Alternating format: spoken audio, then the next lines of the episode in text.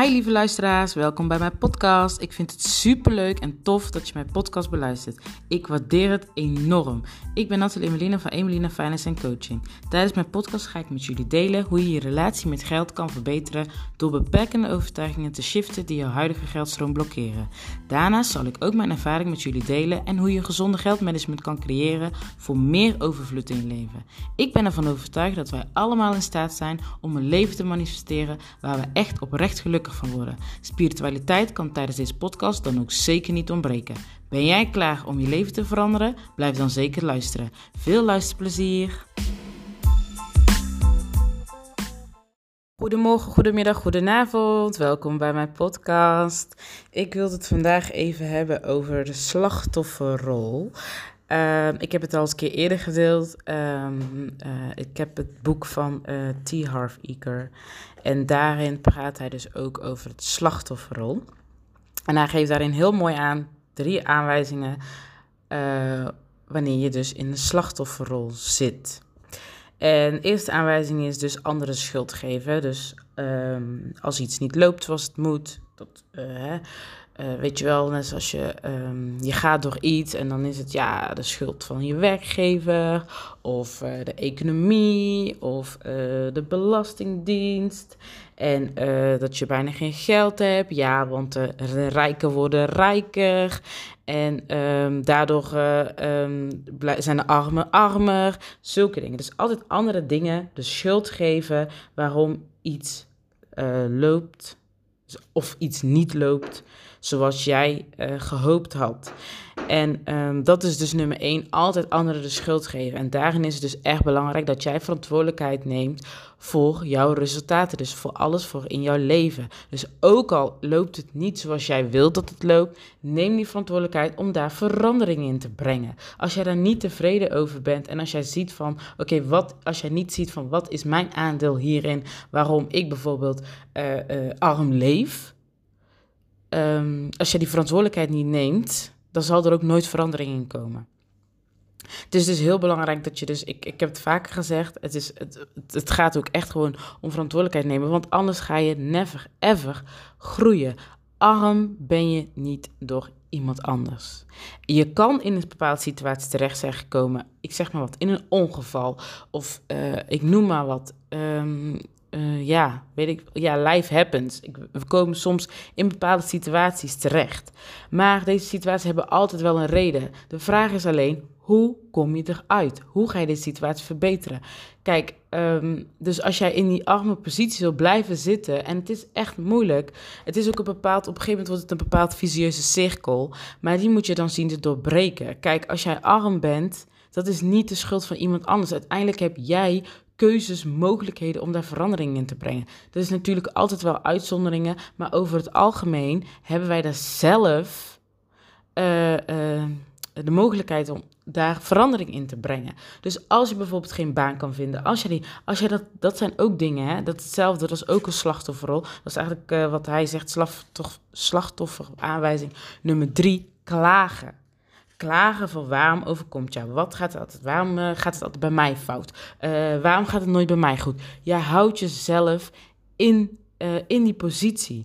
Zoals je misschien vaker al hebt gehoord, zocht, zoek, zocht. Of waar je mee omgaat, word je mee besmet. dat is hetzelfde als dus mensen die constant waar je mee omgaat, die klagen en altijd een negatieve energie zijn op een gegeven moment ga jij mee in een energie en dan ga je ook klagen en dan ga jij ook zo naar je situatie kijken en dan ga je de, hè, dat, dat neem jij dan gewoon compleet over.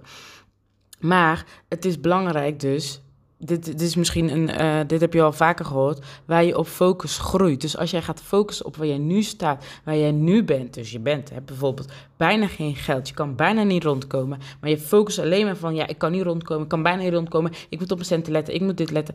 Uh, uh, um, op die dingen en je kijkt niet naar waar je naartoe kan gaan. Dus waar je het wel ruimer hebt en waar je het wel uh, uh, financieel breed hebt. Als je daar niet op focust, dan zal je daar ook niet komen.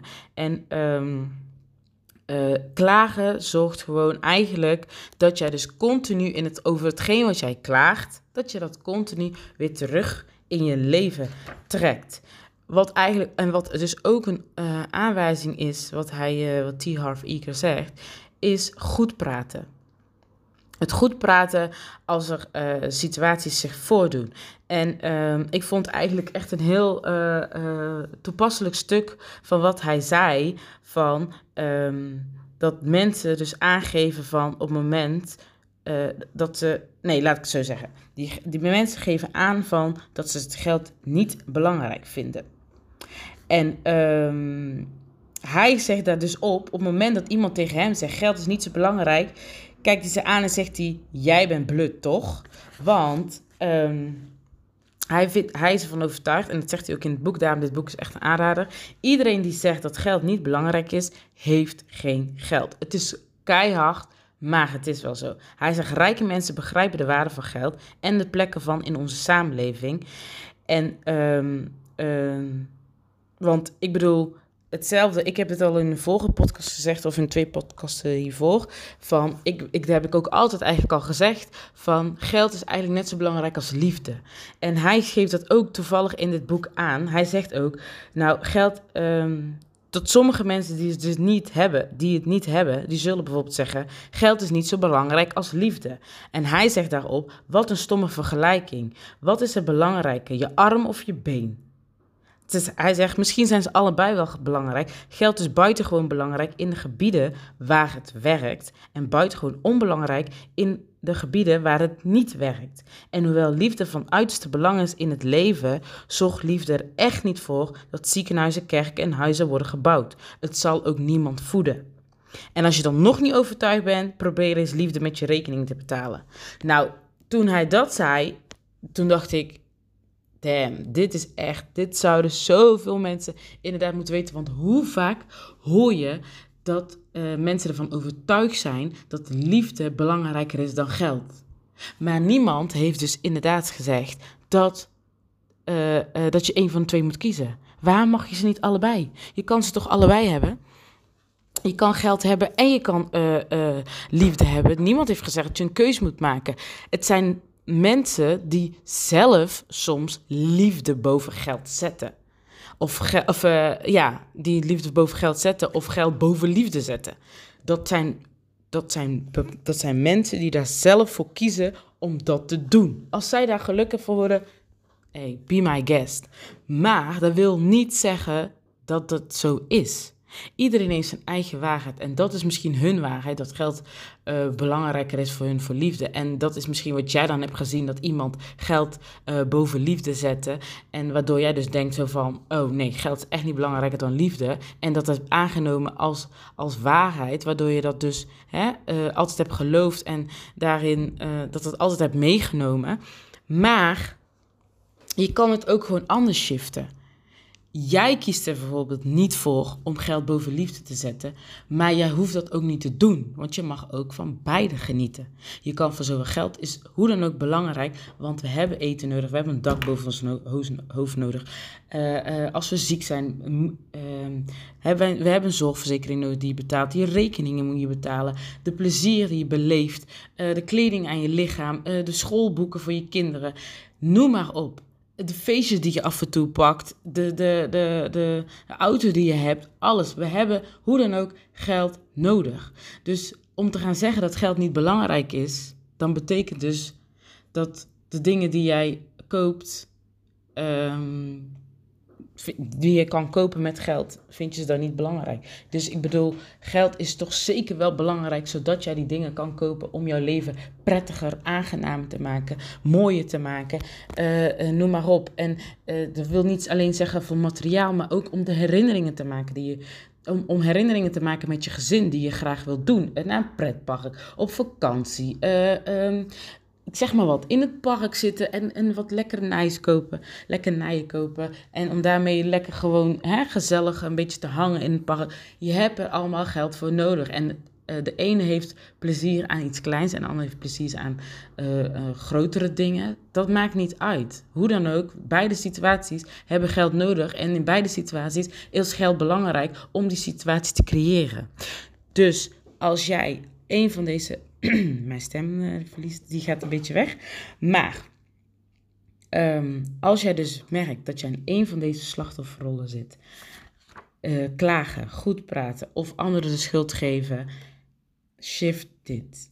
Het is ehm, zoals anderen de schuld geven, zoek het bij jezelf. Neem zelf de verantwoordelijkheid in je leven. Ga niet iemand anders de schuld geven, ehm, maar kijk bijvoorbeeld hoe jij het kan veranderen. Ga niet focussen op dat iemand anders dat heeft gedaan of jou in positie heeft gebracht of iets. Kijk dan ook wat jouw aandeel daarin is. En soms vind je dat niet, dat kan.